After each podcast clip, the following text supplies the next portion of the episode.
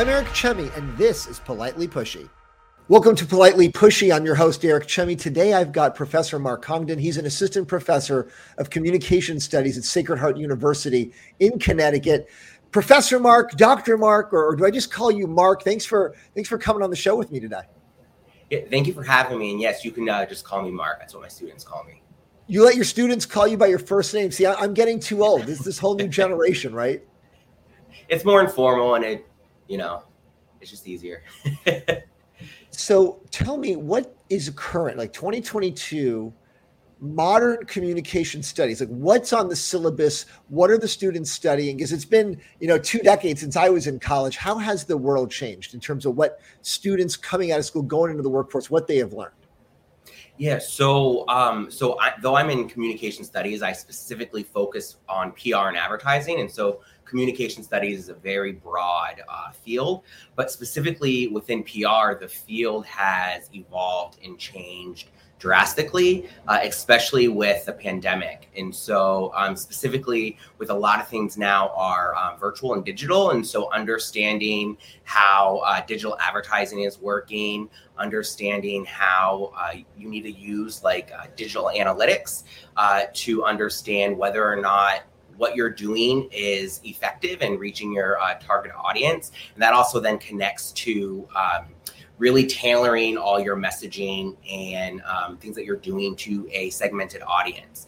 And so I would say with the pandemic, it just exacerbated the transformation to everything digital. Uh, and so now digital, I would say, is more standard and mainstream than uh, previously. Do you think all of the pandemic work, right? COVID obviously was remote learning, distance learning, Zoom learning, right? This podcast is being done digitally and remotely across multiple state borders.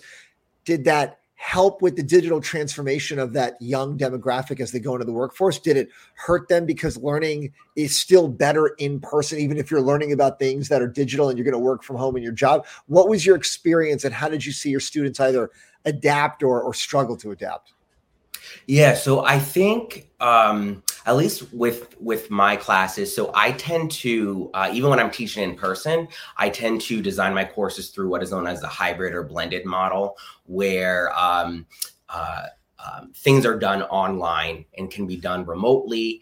Uh, and so it was a really easy transition, at least for me, in terms of adapting my classes in that manner. Uh, in terms of students, I would say overall like students tended to struggle in terms of switching everything to to virtual.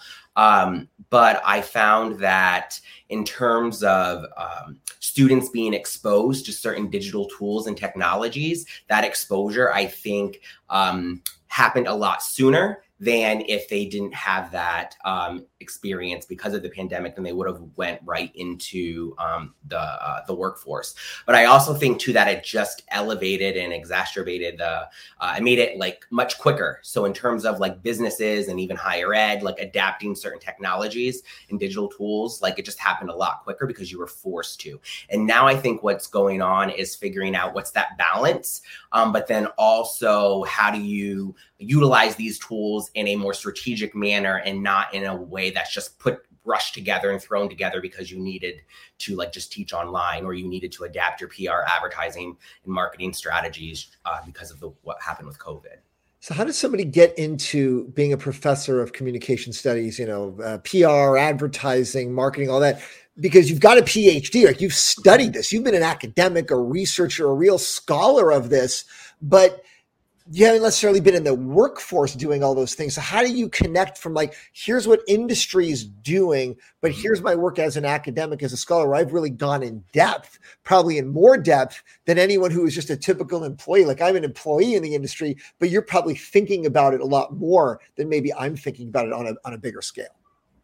Yeah, so I think at least uh, for me, um, so my undergrad degree um, one of my concentrations was PR. Um, and so, how I approach uh, PR is uh, through this lens of activism and community organizing. And so, even um, though I don't necessarily have uh, industry experience, how I uh, approach PR and strategic communication is really through this lens of PR activism and how uh, various PR strategies and tactics were utilized um, in various social change movements. And so, um, in terms of like connecting that to industry, one of the things that I think uh, as at least uh, is unique with with me in the sense of how it's more relevant is the focus on DEIB, so diversity, equity, inclusion, and belonging. And so that is one of the things with the pandemic and um, with the Black Lives Matter protest uh, and um, other so various social justice movements. Um, the, this idea of really thinking about your communications and your PR strategies and and understanding the importance of making sure your the content and messaging you're creating is diverse, is equitable, is accessible, right, and is really representative of what you're trying to do. And so I think um, in terms of of with my background, that is something that um, I'm finally glad to see that the industry um, is starting to try to at least catch up with that in ways um, that they necessarily haven't acknowledged uh, before, um, or as um, haven't acknowledged to um, to trying to make real change instead of just performative. I would say the last couple years, it feels like it's really accelerated. It feels yes. like there's certainly a lot more a lot more attention companies are giving to that. So, what do you see as the disconnect still between companies? And the new hires coming in, right? Like your students, they're mm-hmm. going through your program, you're getting them up to speed. And mostly, I imagine they're mostly going into the workforce rather than you know mm-hmm. becoming a, a scholar or professor like yourself. You're getting them ready for yeah. for the industry. Where's the disconnect? Either that that your students, future employees, are not expecting from the workplace, and vice versa. Mm-hmm. Companies are expecting something different from their new hires.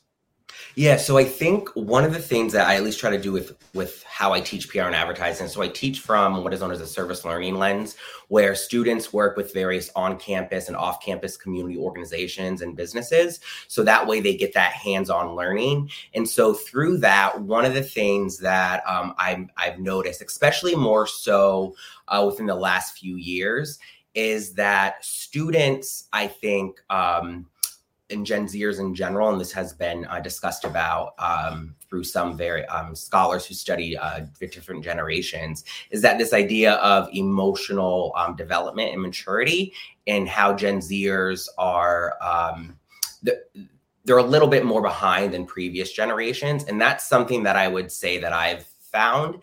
Um, and so, really thinking through then in terms of the workforce, uh, um, I'm finding some of my students might need a little bit more hand holding or scaffolding in terms of certain things that, um, that they need help with in terms of like ha- creating various materials and things like that. And so I think when you get into the workforce, one of the things that I think employers um, might be struggling with or, or um, is like that that level of hand holding and how um, if you need to write a press release you're not going to have two or three weeks to, to revise it or you're not going to have you, you, need to do like you need to create a press release a fact sheet a background or all of that within like you know two hours or so right? And so again like i think that is something that there's a mismatch in terms of the expectations that students are going to um, have and then the expectation of the employer in terms of of what that working dynamic um, is going to be. It, it's a good reminder. Someone who is going into the workforce, let's say right now, summer 22,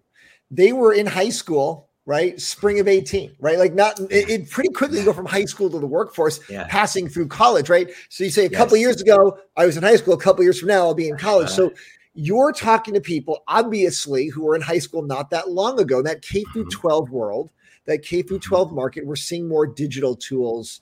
We saw the COVID learning disruptions or mm-hmm. adaptations, you may call it. How much of this new generation are you seeing like they're just coming in already? By the time they've graduated high school, they're freshmen in college, and a lot of what you just talked about, their expectations, their skills, their abilities, their habits, it's already just baked in. And it's almost too late for you to maybe get them up to speed to what's going to be expected of them in the workforce. So maybe my question is how much of the importance is in that kind of K through 12 environment versus the, mm-hmm. you know, four college years?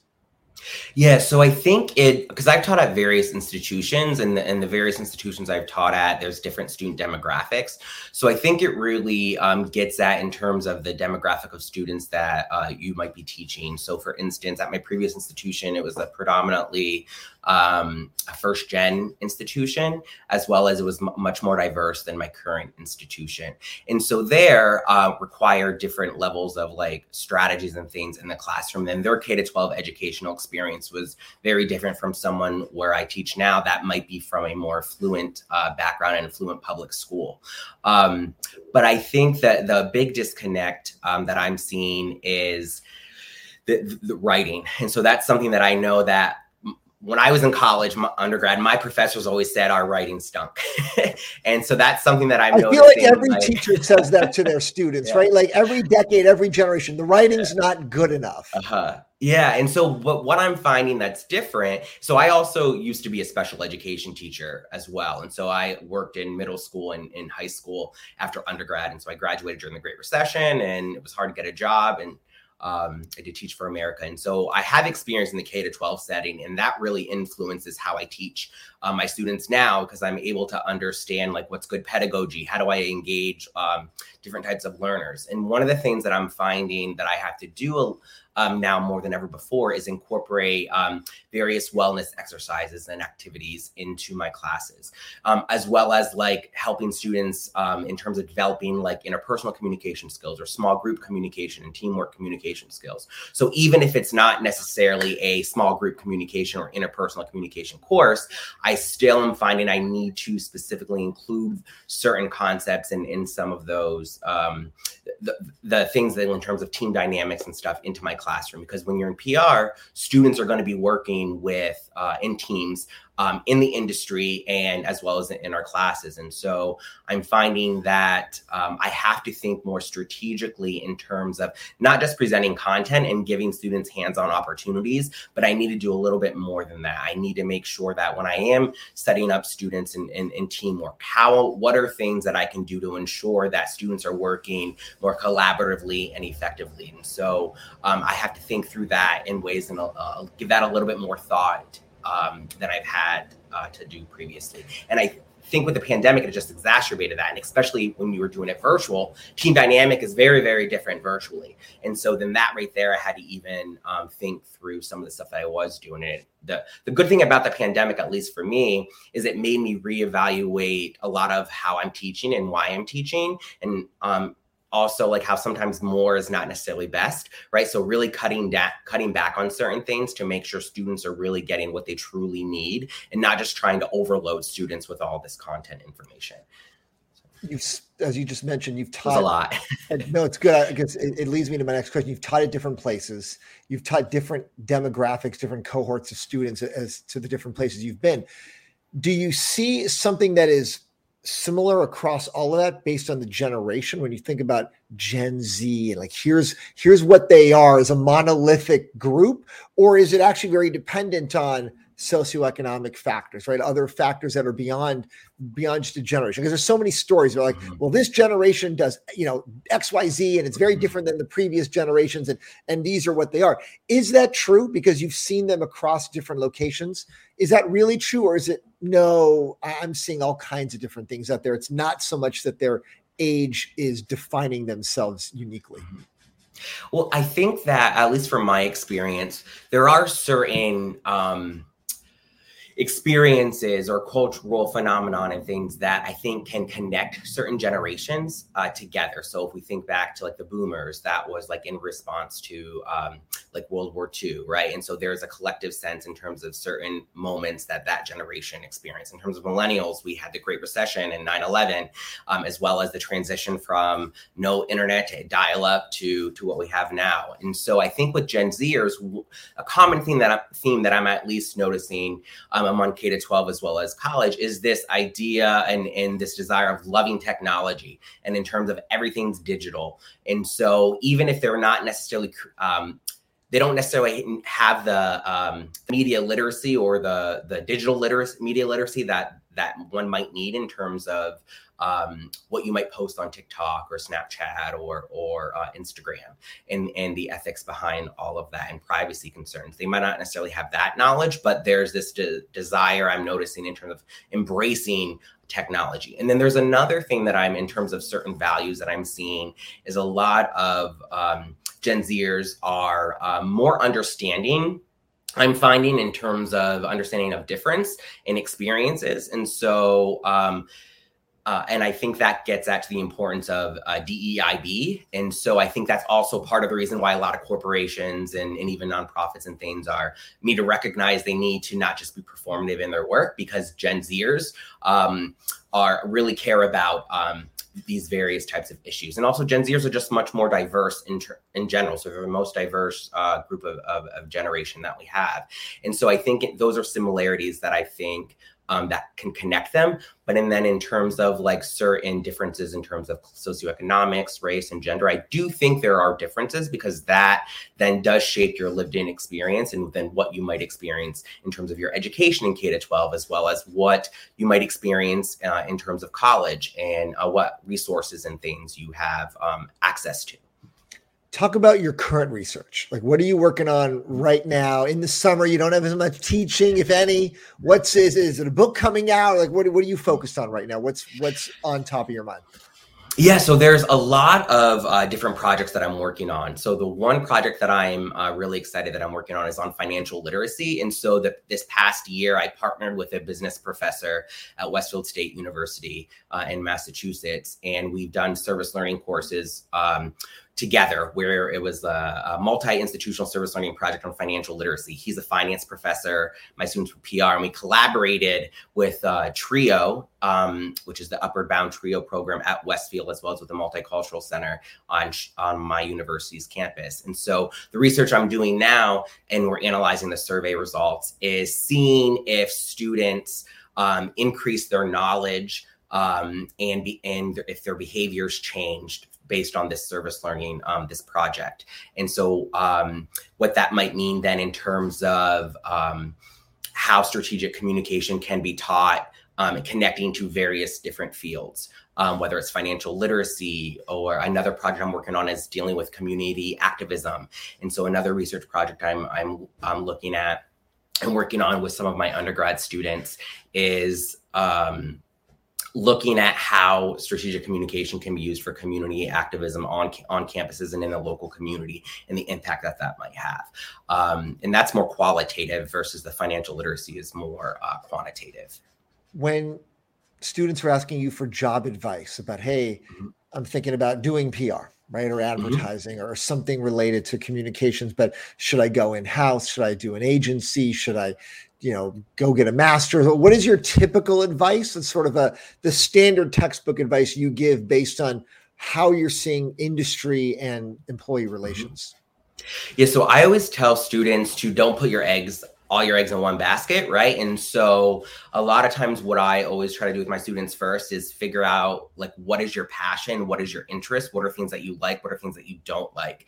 And sometimes a lot of times actually students don't know that. And so a lot of times what I end up doing is like doing like a career inventory with them um, and in terms of like what are some of their values and things and what type of businesses do they want to work with. So I would say the first advice that I give is what are what um, are some of your values or beliefs or passions that um, how you want to apply your skills because strategic communication and PR can be applied in any industry, uh, any sector. And so it's really about figuring out what you really like to do. And then once that happens, um, I then always like always say like you have to be able to translate what you're doing in the classroom and your internships to the to the job market. And so then helping them with develop that language um, in terms of something that I'm finding that um, that I always uh, help them with. And so um, the other big thing I always tell students is that if you're going to grad school, never pay for it.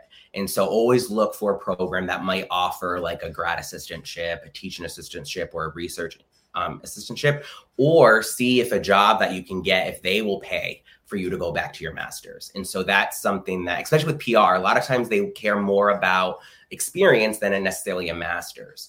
And so um, I usually try to give that advice instead of going right to grad I like school. That. Unless, yeah. I like that. Yeah. Sorry, I didn't mean to cut you off. Though. I was going to say, I like mm-hmm. the don't pay for it. Get someone yeah. else to pay for it. It's not worth it yeah. if you have to pay for it. Yeah. Exactly. And I have a lot of student loan debt. And so I always like, don't make the mistakes, mistakes I did. So, yeah. and then lastly, what are you excited about for the fall? What are you, are you, is there a new class you're teaching? What are you excited about that you'll be rolling out this fall? Yeah, so I think one of the things that I'm most excited about is um, I'm in the process of developing a service learning partnership with various on campus and off campus organizations around um, democracy and um, civic engagement in terms of how do we get um, students involved in the political process with the midterm elections coming up. And so having various voter registration drives. So I'm in the process now of reaching out to um, our universities, um, college Republicans and college Democrats, as well as various other on campus and off campus organizations and connect that to um, my campaigns class as well as my PR and advertising writing class. And so I'm excited in terms of see what will come um, uh, with that. I think that's a good place to leave because if I start getting into the election and Democrats and Republicans and college campuses, we might be here for a long time, right? So I think we've had this has been good, right? This is yeah. really interesting to get that perspective, right? What what mm-hmm what you're teaching, what the students are learning, how they're getting ready for the work, you know, the workforce, the workplace, and kind of where some of those gaps still are. So, Professor Mark, I appreciate the time. This has been really good. So, thank you for joining with me today. Yeah, thank you for having me. I really appreciate it.